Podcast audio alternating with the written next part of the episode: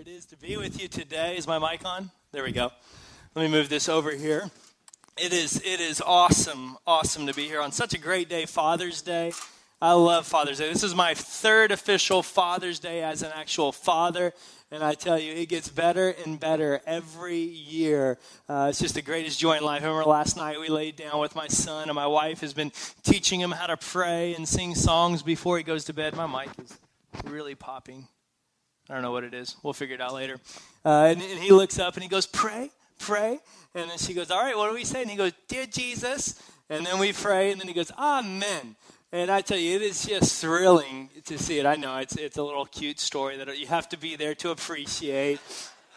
But I appreciated it, and it was awesome. I had a wonderful Father's Day message all set and planned for today. And then I was talking to Pastor Denny, and he said, you know, why don't you share the story of the Dream Center in the heart about what God had did in Los Angeles? I, I, came with my pastor and our founder, Matthew Barnett, about 15, 16 years ago. He was 20 years old when God gave him the vision to start the Dream Center, and I was 19 year old, his little sidekick, tagging along, not knowing uh, what in the world we were going to do. I don't think he knew either. We just had a dream to love people and reach people and make a difference in the lives of people.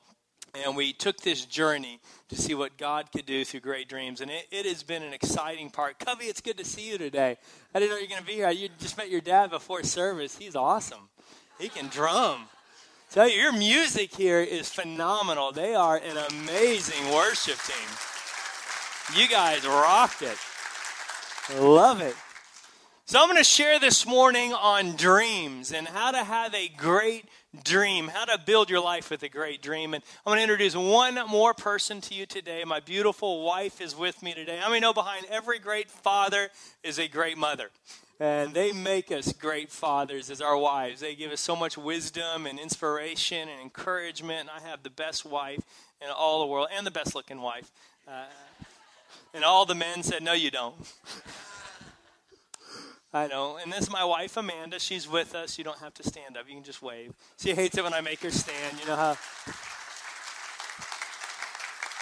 When you travel, every preacher has to make their wife stand, and they absolutely hate it. They said, just leave me alone and let me enjoy the service like everyone else. So we'll do that. Genesis chapter 37 and verse 5. I want to talk about a young man in the Bible that if anyone in the Bible had a right to fail, had a right to give up, had a right to get discouraged, have a right to quit, had a right to backslide, had a right to say, God will understand if I just take this one off.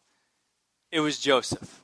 I mean, no one in the Bible went through more persecution, went through more trials, through his family, through situations, false accusations, imprisonments. If anyone in the Bible had a right to fail, it was Joseph.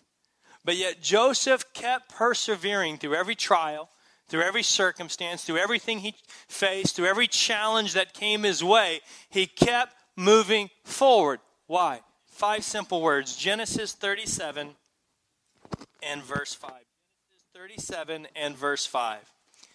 Now Joseph had a dream. Joseph had a dream. You see, it was the dream that kept him fighting through trials. It was the dream that kept him fighting through persecution. It was the dream that kept him fighting through every challenge that, that came his way. It was a dream that was bigger than all of that that kept him going so he could finish his race strong. As the Apostle Paul said, I have kept the faith. I finished my course. I finished strong. Father, in the name of Jesus Christ, Lord, this morning, God, I pray like Billy Graham used to pray. Let me hide behind the cross of Jesus Christ. That these people, they may not see me and they may not hear me this morning, God, but they will see you and they'll hear from you.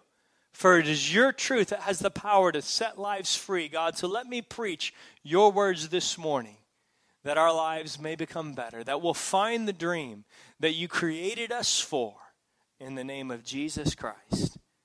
Amen. It's the dream that kept him going. 1945 was an unbelievable year for young preachers. In the year 1945, three young evangelists began their ministry in their early 20s. Three evangelists that would literally go on to shake the entire world back in the 40s and the 50s. The first young man's name was Chuck Templeton. They said Chuck Templeton was the Babe Ruth of preachers. He was so dynamic. He was so gifted. He was one of the greatest theological minds of the day. He would preach to entire coliseums and auditoriums all over America, literally lighting on fire Christianity. The second young man who began his ministry in 1945 was a man by the name of Bron Clifford. Bron Clifford was tall and good looking. He was dynamic. He was charismatic. He spoke one time at Baylor University and kept the entire student body on the edge of their seats for over two and a half hours as he preached on the cross. Bron Clifford was such a powerful speaker and so tall and good looking that Hollywood offered oftentimes offered him leading roles in major motion pictures, and he actually starred in the movie The Robe. The third young man was the unlikely of the bunch. He wasn't the most gifted. He wasn't the most talented. In fact, the president of his Bible college told this young man that he was a failure and he would never make it in the ministry. You'll be surprised to know the third young man who began his ministry in 1945 was a man by the name of Billy Graham. Now, we all know the name Billy Graham. But how come so many of us have never heard the name Chuck Templeton? How come many of us have never heard the name Bron Clifford? Let me tell you their story. Five years after 1945, Chuck Templeton got on national radio and made a shocking announcement to the entire world that he no longer believed this book to be the inspired word of God, no longer to believe Jesus was the Son of God, turned his back on Christianity and announced he was an atheist. Five years later, the Babe Ruth of preaching wasn't even in the ballgame. Ten years after 1945, they found the body of Bron Clifford dead in a dirty hotel room in El Paso, Texas. He had left the ministry. He had left his wife. He had left his two beautiful daughters, became an alcoholic, and died in a dirty hotel room with nobody around. Ten years after 1945, two of the greatest preachers in the history of the world weren't even in the race. And we all know the story of Billy Graham. See, the fact this morning is it's not what, how well you begin the race that matters. It's not even how well you're running right now that matters. The only thing that matters in life is how are you going to finish your race. You see, they did some recent uh, surveys and research, and they discovered that one out of every 10 people who began serving their God in their 20s, only one out of 10 are still going strong, still passionate, still on fire for God by the time they get to their 60s. Only 10% of people they discovered truly finish their race strong. Nine people get discouraged. Nine people get bitter. Nine people backslide. Nine people lose their passion and their fire. So, my question to you this morning is what are you doing differently than everyone else to make sure you're the one that finishes strong? Because the person that finishes strong, they're the exception to the rule because it's normal to get tired. It's normal to get bitter. It's normal to get discouraged. It's normal to backslide and quit and give up. It's normal to become lukewarm and complacent and lose your fire and lose your passion. So, what are you doing differently this morning to ensure you're the person that finishes strong? You see, I've studied great men and great women throughout history and throughout the Bible, great leaders of the faith. And I've discovered one common denominator between the people who finish strong and the people who fall out of the race early because they come from different backgrounds, they go through different trials, they see different persecutions, but there's one main difference between those who finish strong and those who fall out of the race early. And it's simply this those that finish strong, the men and women who finish their race, they all have a dream of the finish line. They have a dream of the finish line. You see, the dream is what keeps you fighting through trials. The dream is what keeps you fighting through persecution. The dream is what keeps you moving forward when the entire world seems to be falling apart around you. It's the dream that keeps you on course. Proverbs says, without a vision or without a dream, the people perish. You see, the dream gives you direction. The dream gives you energy. The dream gives you strength. The dream gives you passion to finish your course. You've got to have a dream in your life. And I want to share a couple things about the dream this morning if you're going to have a dream to finish your race strong. The first thing you need to test on your dream to find out whether or not your dream is a God and whether or not your dream is going to help you finish strong is ask yourself the question is the dream bigger than you? Is the dream bigger than you? You see, you need a dream that is so big it is absolutely impossible for you to accomplish on your own. And that's how you make sure God gets the glory for your life. You see, if you could do it on your own, you don't need God's help. If you can do it all by yourself, then how can God get the glory for your life? See, I want to live a life that it takes God to pull off. I want to have a dream that is so big, never in a million years could I ever be smart enough or gifted enough or able enough to accomplish it. I want a dream that takes God to pull off. What kind of dream do you have in your life right now? Is the dream bigger than your ability? Is the dream impossible for your natural circumstances? That's how you test and see whether or not your dream is of God. How big is your dream? See, when we first came to Los Angeles over 15 years ago, our senior pastor was 20 years old. I was the associate pastor, I was 19. We came into a little church of 39 people where the senior pastor before was 80 years old. The church went from an 80 year old pastor to a 20 year old pastor, the oldest pastor in America to the youngest pastor in America.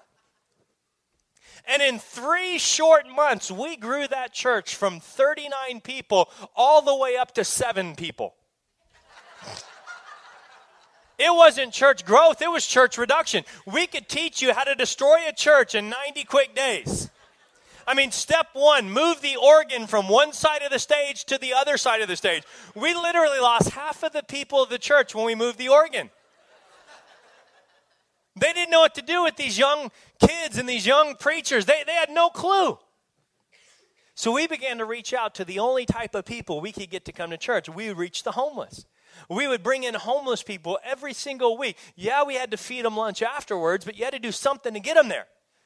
People all the time would accuse us, well, you're only bribing people to come to church. Well, you're absolutely right. It's exactly what we were doing. Look, if Jesus is going to give away fish sandwiches to keep people in Sunday school, then peanut butter and jelly it was for us. Whatever worked, worked. We did what we had to do to get people in church. And we began to realize how many of you understand it's hard to listen to the gospel when you're hungry. When you don't have a place to sleep at night, you don't have enough food to wear, you don't have enough. Uh, uh, it's hard to listen to the gospel and, and truly effectively change your life. We realized that giving people God one hour a week wasn't going to help them the rest of the week unless we really did something to change their life on a daily basis. So we began to look throughout the city of Los Angeles and we found an old hospital complex. It was, can, can, I just grab the handheld mic somewhere? This thing is driving me crazy. I'm sure it's driving you crazy too. It's right here. Does this one work? All right, let's uh, let's just turn this off. Let me see. Can you hear me? Sorry. Check. There we go. Much better. Much better. So we found this old hospital complex in the middle of the inner city of Los Angeles. It was nine separate buildings. The largest building was 15 stories tall, over 400,000 square feet indoors. And we thought it doesn't have an auditorium, but it's the perfect facility to build the type of church that God put in our heart a 24 hour a day, seven day a week church that never sleeps. So we went to meet with the owners. It was owned by a group of Catholic nuns, and they were asking $16 million. And we sat down with them and we shared our vision. We said, We like to buy this hospital. They said, Wonderful. It's $16 million. Now, we had a 21 year old senior pastor, a 20 year old associate pastor, $10,000 in the bank, and 100 homeless people that called our church home. They threw us out of the office laughing. They said, forget about it. Give up. Do something else. We love your dream, boys, but it's impossible. So we left discouraged. But we had a dream that was bigger than our discouragement. So we kept praying. We kept believing God. We kept seeking God. We went back a few months later. We said, listen, we want to buy this hospital. They said, wonderful. We'll knock it down. We'll give it to you for $6 million. Well, again, we only had 10,000. I mean, Hollywood offered them $10 million to turn it into a film studio, just to, to film movies in this old abandoned hospital.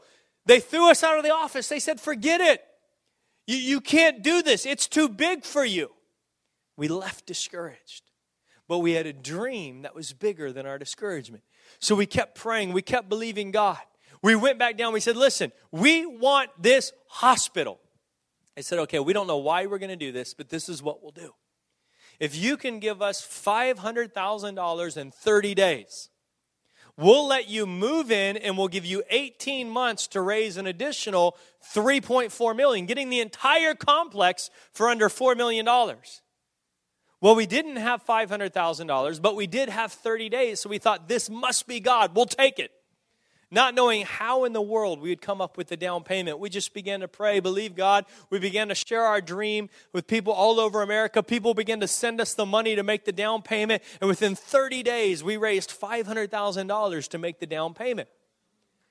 Now, you know, we joke with people all the time. Some people believe in miracles, we depend on them. I mean, the fact is, if we don't get a miracle, we don't make it through the week. So, our philosophy is this money follows ministry. If you wait till you have the money, it's too late for you. You begin serving people. You begin loving people. You begin reaching people. And when God sees that you're faithful, He'll bring the finances to follow. So we began to reach out to every type of person we could find the drug addicts, the homeless, the prostitutes, the street kids, the gang members. Before we knew it, we had a couple hundred people living in our building that we had rescued from the streets of Los Angeles. We were still short. It was getting close to the last month, and we still needed $2 million to, to finish the payments. We had a guy that, that he, was out of our church in Phoenix, Arizona, the church that planted us in Los Angeles, and he told our pastor, very wealthy guy, told our pastor, if you go to Los Angeles, I'll leave the church and I'll take my tithe with me. He goes, I don't believe in Los Angeles. I think God wants to destroy Los Angeles. That's the reason for our high taxes all over America. It's all because of Los, he hated Los Angeles. Just a negative old guy. And pastor said, Well, you know, if you have to leave the church, you have to leave the church, but we're going to do what God's put in our heart. So we went to LA. Last month, he calls us and said, I want to come visit what you're doing in Los Angeles. We didn't want him to come to Los Angeles. I mean, he was the grumpiest, most critical, I mean, negative person you've ever met. He said, I wanted to come visit. And we didn't want him to come, but he finally said, I'm coming. So we said, fine. So he came, we took him on the tour of the place. He heard the testimonies of the, the little girls that have been rescued from prostitution and drugs and a life of sin and a life of crime. He, he heard all the stories of the different people and saw the lives that are changing. And he goes, I want to take you guys to dinner tonight. So he sat down with him at dinner and he began to cry and he began to weep. He said, Pastor, please forgive me. I should have never stopped you from going to Los Angeles. We said, listen, it's, it's not a big deal. We forgive you. He said, no, please forgive me. You've got to forgive me. I should have never stood in the way of what God wanted to do. We said, listen, we love you, brother. You're forgiven. You're, he said, no, please forgive me. And he pulled out his checkbook and he wrote a check for a million dollars. We said, you are forgiven in the name of the Father and the Son and sprinkle holy water on him. He said, My son has as much money as me. He wants to meet with you next week. We said, How about tomorrow? His son came out the next week. His son wrote a check for a million dollars, and the last two million dollars we needed to purchase that facility debt free to the glory of God. And the amazing thing is, that's right. The amazing thing is, you can't blame us. It was bigger than us. It was impossible for us. We should have never been able to pull something like that off unless God did a miracle. How big is your dream? What limitations have you placed on your life? What, what, have you put your dream in a box because of your circumstances? Well, God, look at my circumstances. Look at the situation I'm in. How can I dream right now? Look at where you've placed me, God. Take the limits off of your dream. The Bible says the power that raised Christ Jesus from the dead is alive at work in you. If the power that raised Christ from the dead is alive and at work in you, guess what? You can do anything. The reality is in life, there's only two limitations that we struggle with. And they're not the limitations of the color that you were born. They're not the limitations of your last name. They're not the limitations of the money you have in your bank account. They're not the, the, the limitations of your education. They're not the limitations that your teachers put on you as children, your, some of you, even your parents put on you. The only limitations that God has placed on you is Ephesians 3.20. He says, Now to him who is able to do exceedingly abundantly above all that you ask, number one, and even what you think. See, the only limitations you have as believers in Christ are what are you asking and what are you dreaming? That's it. God says that's the only thing that limits you. What are you asking? What are you praying for? What are you believing God for? And number two, what are you imagining? What are you thinking? Because God's saying, I'm able to do above all of that. I can do more than what you're asking, more than what you're praying for, and I can do more than even what you're imagining. Get a dream that's bigger than yourself. Number two, does it build the kingdom?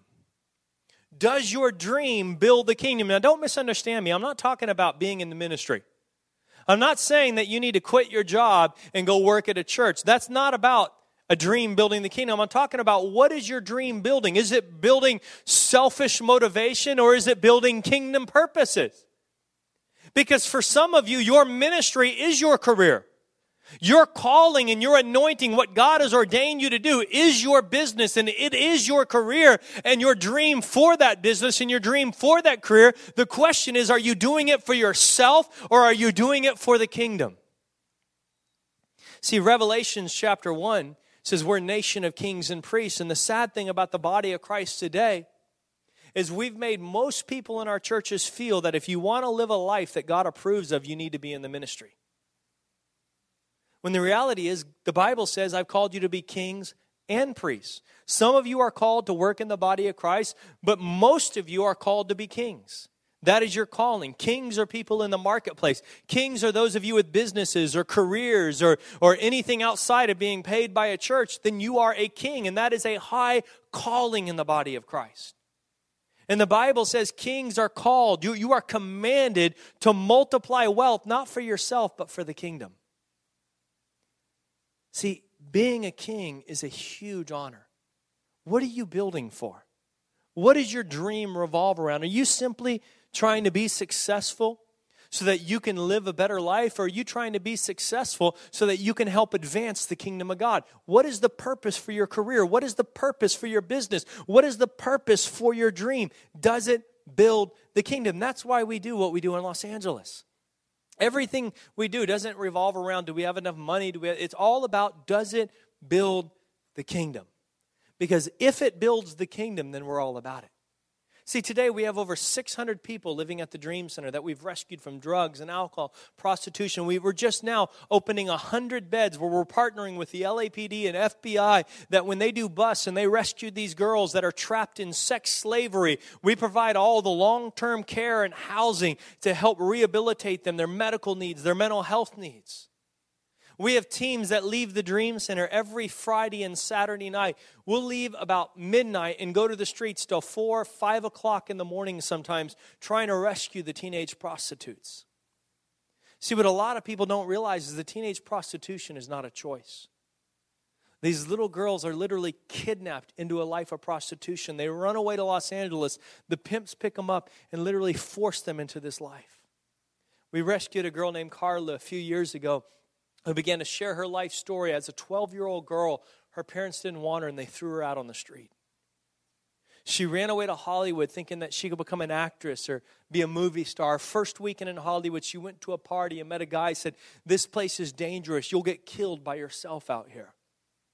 She believed him, went to live with him. He got her hooked on all kinds of drugs, told this girl, If you want to keep doing drugs, you're going to sell your body on the street. She was scared to death. She says, I can't do that. So him and four of his friends beat her up and raped her for two weeks until this 12 year old girl was so scared she did whatever they told her to do. When she was 15, her pimp got her pregnant and she had a little baby. That baby was the only thing in her life that made her feel like a human being, that gave her any type of self worth or value. One night that child was crying and he got upset because she wasn't on the streets making money and he took a gun and took the life of that baby in her arms. Did things to her so vicious she could never get pregnant again. We found this girl when she was 16 years old on the streets. That's why we had to have a dream center. The fact is, for a girl like that, it's just not good enough to say, Jesus loves you, God bless you, we'll have a prayer meeting for your needs. You got to fight for them, you got to rescue them. See, my pastor's taught me for years I don't want anyone praying for me that's not willing to fight for me. And the fact is, I'm not willing to pray for anybody I'm not willing to fight for. And sometimes it's a fight to rescue them. She was so scared. She had so much psychological fear in her life. She said, Look, if I run away, if I, if I try to escape, he'll find me, he'll kill me. There's no way I can get away. So, night after night, we were there. Finally, we pulled up one night in a white van. We told this girl, Tomorrow night, you be on this corner. We'll pull up in the same van. You see our van, you jump in, we'll take off, and you'll be safe. The following night, she was there. She saw our van. She believed us. She jumped in. We took off to the Dream Center. A pimp saw us. He knew who we were, began following us back to the Dream Center. But you know, living at the Dream Center, like I said, are a couple hundred of the, some of the biggest and the meanest and the ugliest people you've ever seen living in the place. See, when you preach at our church on Sunday morning, it looks more like the bar scene from Star Wars than it does a typical church. I mean, uh, you know, if I backslide, I may tell a lie. If some of those guys backslide, they may kill you. Some have only been in the program for a couple days. They're just looking for a reason to backslide. We had a hundred of these guys come out in front of the Dream Center. We pull up, the pimp pulls up. He sees a hundred, you know, of, of, these guys with tattoos and ex-gang members, ex-drug dealers, ex-convicts, and that was just our pastoral staff. That wasn't even the regular people. He realized he wanted nothing to do with I mean, don't you love church? It's so fun being in the body of Christ. We, we, you know, just, just, just a, a, story has nothing to do with the message, but just a side story. You know, all of us preachers, we got these stories. They have nothing to do with the message. They're just fun to tell. Will you guys allow me to tell one this morning? At our church, you know how people are crazy and they think they're Jesus?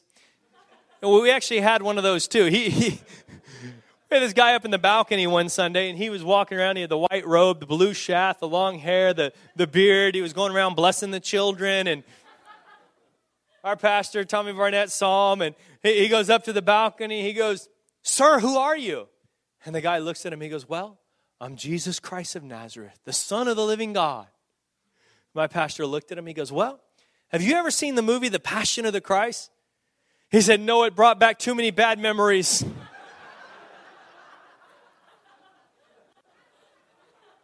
We had another crazy guy coming to church. That was our crazy Jesus. We had a crazy Ozzy. We had one guy come to church, thought he was Ozzy Osbourne. And he would come in the long black hair, white face, black lips, black eyes. He filed his teeth down into fangs because he thought he was a vampire. Had all the weird gothic robes and jewelry. I mean, it was like some, you know, weird medieval Dracula vampire priest from the 1600s coming to church. And he'd walk in. Now, you can imagine a guy like this walking into most churches. They would freak out. They wouldn't know what to do. He'd walk in our church. Nobody even looked twice. I mean, the people in church were weirder than him. He got so frustrated that he couldn't make a scene. He kept coming week and week and week until he finally got saved. I remember when he first moved into the Dream Center, nobody wanted to be his roommate. And usually, when nobody wanted to do something at the Dream Center, for some reason, it always became my job. So I became Ozzy's roommate at the Dream Center. I mean, I had a football helmet and garlic around my neck because I didn't want him to bite me at night. But I was Ozzy's roommate for a while, and he was awesome. I love building the church. Does it build the kingdom of God? Is your dream centered around God's purposes and, and God's kingdom? And is it advancing the kingdom of God? See, it doesn't matter if you're, you need to be successful if you're going to advance the kingdom of God. But what is the purpose behind your success? Are you selfishly motivated or do you have a kingdom mindset for the success and the dream that God has given you? And the last thing I want to share about the dream this morning is are you willing to give your all for the dream? Are you willing to die for the dream? Are you willing to lay down your life and pay any price to see the dream that God has given you fulfilled? What price are you willing to pay? It's like the lady who was window shopping. She's walking down the street, and there in the shop window, she sees the most beautiful dress she's ever seen in her life. And man, she has a dream to have that dress. She can just imagine how good she'll look in that dress. She's got a dream. She goes into the store, she finds the shopkeeper. She said, Listen, I want that dress. I got a dream to have that. That is the most beautiful dress. in the shopkeeper, I don't think you want that dress. You don't understand. I have a dream. So he shows her the price tag. And she walks out of the store without the dress. Why? Because she had a dream. No, she had the dream, but she wasn't willing to pay the price. What price are you willing to pay to accomplish your dream? I remember when we started the Dream Center, we didn't believe in uh, outreaches. We did takeovers. The fact is, I've never seen a gang do an outreach. Gangs don't show up, hand out a bunch of flyers. How many people want to join the gang? Raise your hand. See, when a gang shows up to a neighborhood, they're there for one reason to take it over. So we decided we would do takeovers in our community. So Friday nights, 11 o'clock at night, when all the drive-bys and the craziness and the violence, I mean, we moved into one of the most dangerous neighborhoods in all of Los Angeles. So on Friday night, we'd get like 50 to 100 people, and we do prayer walks in the street in our community. See, we didn't believe in prayer meetings on, you know, Saturday morning in the comfort of the sanctuary when the music is playing softly and the lights are dimmed low and the air conditioning is running perfectly. See, if you want to get people really in touch with God, bring them on a prayer walk in the middle of the inner city, in the middle of the night, in the middle of drive-bys. They will get in touch with God like you've never seen people connect to God. I mean, you'll never see people pray like they'll pray when they're walking through the dangerous ghettos of Los Angeles. They will pray like their life depended on it because guess what? It does. So we do these prayer, and you can imagine what it's like to be a gang member on Friday night. I mean, you've got you've got your homies with you, you got your weed, your liquor, your girls, you got Snoop Dogg going on the radio, you're having a good time, and all of a sudden, 50 Christians show up at your party. And we're not there to fight. We're not tough guys, man. I will get killed in a street fight. So we're just there to love on them. We're just there to serve them. So we start picking up beer bottles in the front yard, start doing the dishes in the kitchen, start cleaning the bathrooms, just loving on all these gang members. We literally transform the community we're in through the power of love and the power of serving and the power of doing good. The mayor of Los Angeles said in the Rampart area of Los Angeles, the homicide dropped 73% as a result of the Dream Center's work in the community.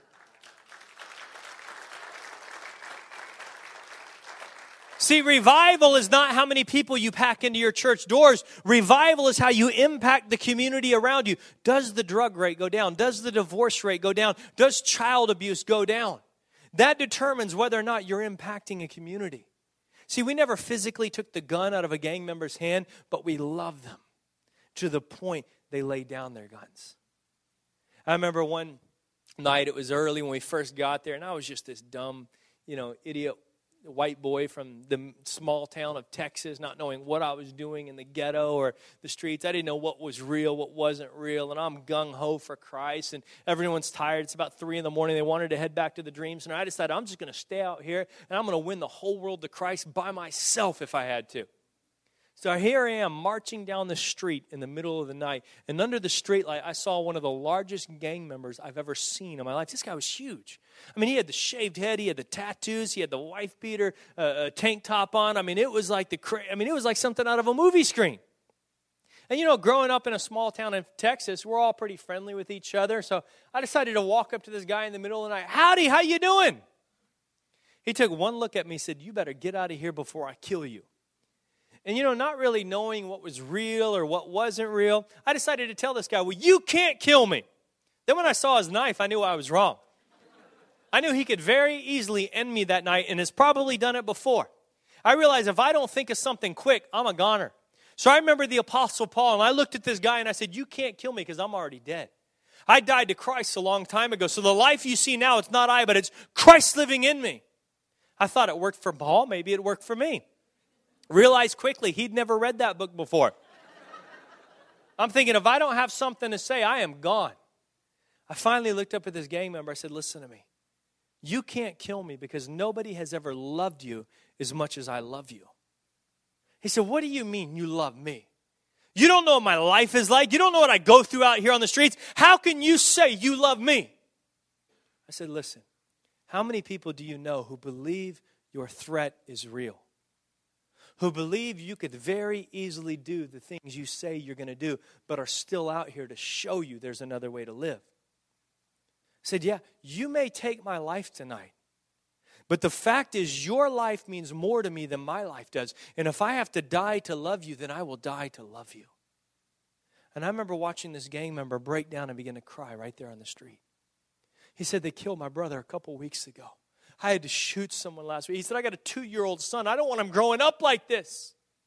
And I remember watching the power of God begin to transform him right there. But you see, I had to be willing to give my all for the dream.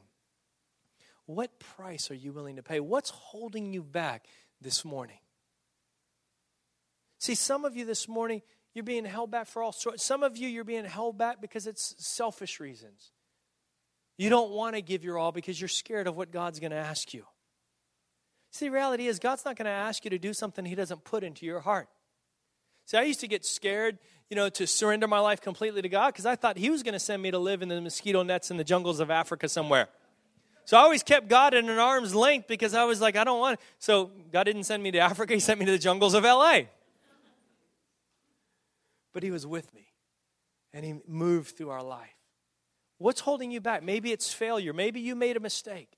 Maybe it's circumstances. Something in life has held you back from surrendering your all for the dream. You see, one of the greatest tragedies in life will be the day you stand before God in heaven. And God shows you all the things you could have done if only you would have given your all. I'll close with this story. I was watching a movie a few years ago, a movie many of you have seen called The Schindler's List. And in this movie, it was about a German businessman who had buy the Jewish people from the Nazis to spare their lives from the horrible, torturous death of the concentration camps, to save them from the Holocaust. This man had literally brought hundreds of these people and saved them, spared their lives from the Holocaust. And I remember watching the end of the movie, all of these people came to him to pay respects, to honor him, to praise him, to thank him. They came out to show their gratitude. They came out yelling, Because you were willing to give, I'm alive today. You saved me.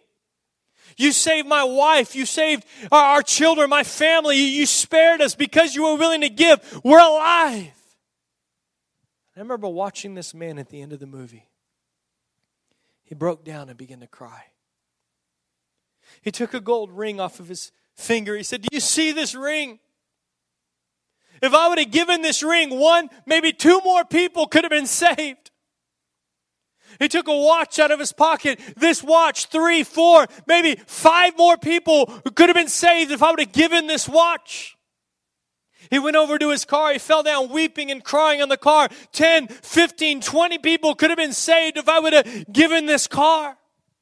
And he began to weep and he began to cry. If only I would have given my all. How many more people could have been saved? How many more lives could have been rescued if only I didn't hold anything back? And I think this morning, how many more people could be saved? How many more people could be reached? How many more lives could be changed here in Carlsbad, in San Diego, in Southern California? Through the mission work of this church all over the world. How many more lives could be changed if only we didn't hold anything back to build the dreams God gave us? To go after what God put in our heart, to not hold anything back, to surrender to the dream that He placed inside of us. How many more lives could be changed? What more could we accomplish if we didn't let anything hold us back? Would you bow your heads and close your eyes with me this morning? The worship team would come. Before I go any further, I want to pray for people's dreams this morning. But before I do that, I just want to ask if there's anyone in the building this morning that is not right with God. Every time I speak, I want to give people an opportunity to get right with God. I never want to miss a chance of people connecting with God. To me, that's the most important thing in my life is giving people a chance to connect with Christ. There may be someone in the building this morning that this is your first time ever in a church. You need to know today that God loves you. God loves you. God loves you so much that He allowed His very own Son, Jesus Christ, to die, to be the ultimate sacrifice so that you could be made right with Him. Or maybe there's some of you this morning that at one point in your life you were right with God. At one point you did have a relationship with God, but something happened. Maybe you failed. Maybe you sinned. Maybe somebody broke your heart. Maybe somebody hurt you. But for some reason or circumstance, you chose to walk away from God. You walked away, and the fact is, your heart's cold this morning. You don't know the condition of your soul anymore. You've been away from God for so long. This morning, God is saying, Come back to me. God is saying, Come back to me. It's not too late. You haven't gone too far. I'm right here waiting. See, this Father's Day, you have the ultimate Father who gave you the ultimate gift of His Son so that you could know a perfect Father and have a relationship with a perfect Father. If that's you this morning, you need to get right with God for any, any reason, whether it's the first time or whether it's coming back to Him. Would you just raise your hand with every eye closed so I can pray for you? Just raise your hand for me. Thank you. Thank you. Who else? Thank you. Thank you. Many of you raised your hand. I applaud you for raising your hand this morning. It's the greatest decision you'll ever make is to have a relationship with a perfect father, a father that'll never fail you, a father that'll never hurt you, father that'll never reject you. Father allowed his son to die for you, to be a sacrifice so that you can know him. But everyone in the church, repeat this prayer after me with those that raise their hand. And those of you that raise your hand, as you say this prayer out loud, confessing that Christ is Lord, believing in your heart, the Bible says you will be right with God. Everyone say this prayer with me to encourage those that raise their hand this morning. Say, Dear God, I need a second chance. I failed you. I failed myself. And this morning, I ask for your forgiveness. You are my Savior, and I choose to make you my Lord. Thank you for being the greatest Father we'll ever have. In the name of Jesus, amen. Those of you that raised your hand, please stop me after service and just say hi. I'd love to talk to you and pray with you a little bit more. And I want to go one step further before we close the service. There's people in different circumstances out here today. Number one, there's some of you that are living without a dream. Maybe you never had a dream. Maybe you were told from childhood that you're no good. You'll never amount to anything. And because of that, you've never had a dream. Or maybe your dream died. Maybe somebody hurt you. Maybe you failed. Maybe you made mistakes. Maybe it's just the economy. I know so many people in America right now who are going through terrible situations simply because of the economy. And, and because of that, it's crushed their dreams. Well, the Holy Spirit this morning wants you to dream again. He wants to restore the dream inside of you.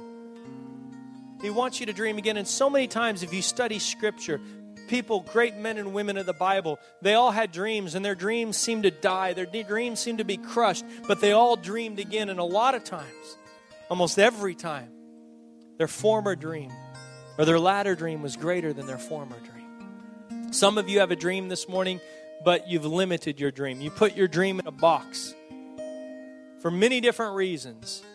And this morning, the Holy Spirit saying it's time to unleash your dream. It's, try, it's time to make that dream bigger than anything you thought possible.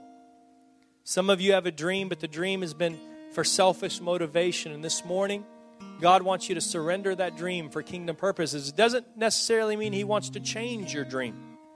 Some of you will keep the same dream, but your purpose for the dream will change.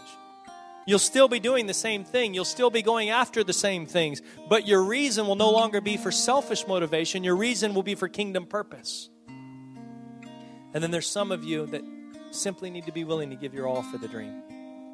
Be willing to lay it all down. Be, win- be willing to surrender everything you have for that dream. If you're in any one of those situations, you need the Holy Spirit to touch your dream this morning or give you a dream this morning, stand up and I want to pray with you. I'm not going to ask you to come forward this morning, but I'd just like to recognize everyone in one of those situations. Just stand with me. Just stand with me so I can pray. Those of you that raised your hand to, to be right with God, stand with the people standing for dreams right now, too. Stand up. If you need prayer for your dream, stand up.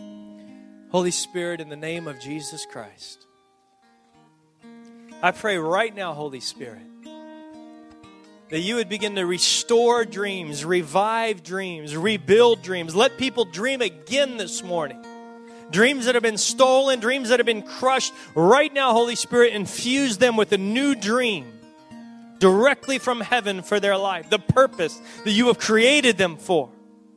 Let them dream again. For those people that are living right now and they put their dreams in boxes, they've limited their dreams. Right now, remove all limitations, remove all barriers, take that dream out of the box, let it become bigger and better than anything they ever thought imaginable or possible for their life. Because that's who you are. For those right now that have a dream, but it's not dedicated for kingdom purposes, right now, God, we surrender our dream for kingdom purposes. And Lord, for those that have a dream, but they've just not been willing to pay the price, right now, God, we lay it down.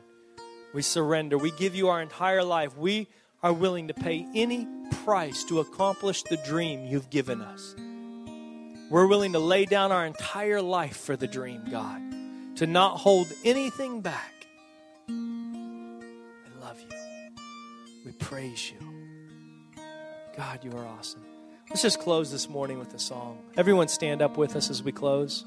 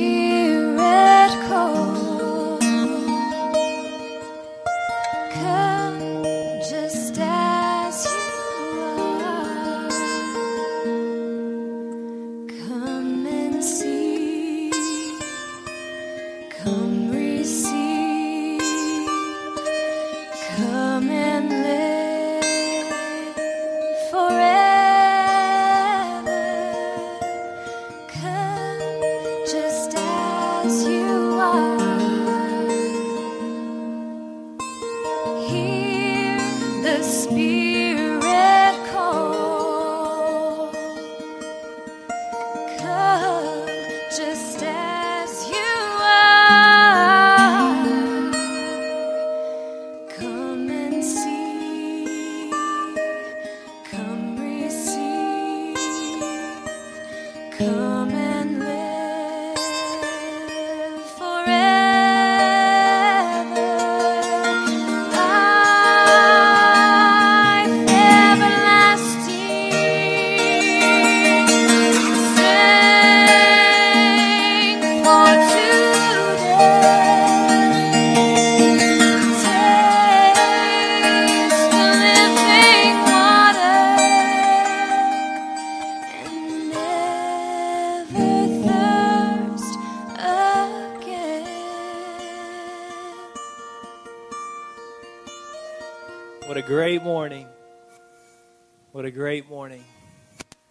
tell you, God's doing big things in the dreams of this church and the dreams of your hearts, the dreams of you individually, and the dreams of your families and your marriages.